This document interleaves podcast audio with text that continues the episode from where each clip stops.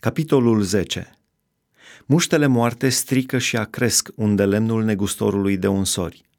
Tot așa, puțină nebunie biruie înțelepciunea și slava. Inima înțeleptului este la dreapta lui, iar inima nebunului la stânga lui.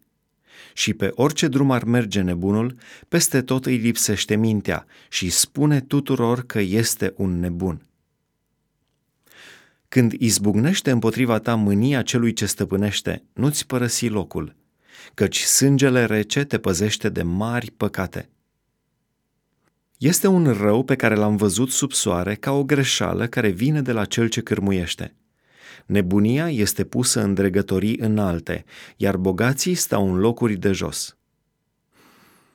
Am văzut robi călări și voivozi mergând pe jos ca niște robi. Cine sapă groapa altuia, cade el în ea, și cine surpă un zid, va fi mușcat de un șarpe. Cine sfărâmă pietre este rănit de ele și cine despică lemne este în primejdie. Când se tocește fierul și rămâne neascuțit, trebuie să-ți îndoiești puterile. De aceea, la izbândă ajungi prin înțelepciune. Când mușcă șarpele, fiindcă n-a fost vrăjit, vrăjitorul n-are niciun câștig din meșteșugul lui. Cuvintele unui înțelept sunt plăcute, dar buzele nebunului îi aduc pieirea.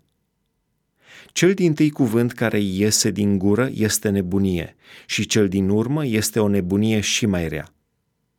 Nebunul spune o mulțime de vorbe, măcar că omul nu știe ce se va întâmpla și cine îi va spune ce va fi după el?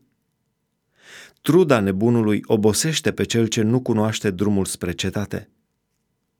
Vai de tine, țară, al cărei împărat este un copil și ai cărei voivozi benchetuiesc de dimineață.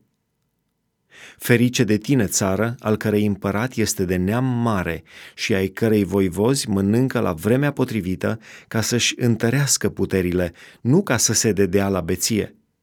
Când mâinile sunt leneșe, se lasă grinda și când se lenevesc mâinile, plouă în casă. Ospețele se fac pentru petrecere, vinul înveselește viața, iar argintul le dă pe toate.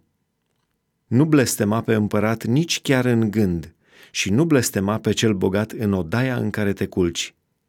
Căci s-ar putea întâmpla ca pasărea cerului să-ți ducă vorba și un sol înaripat să-ți dea pe față vorbele.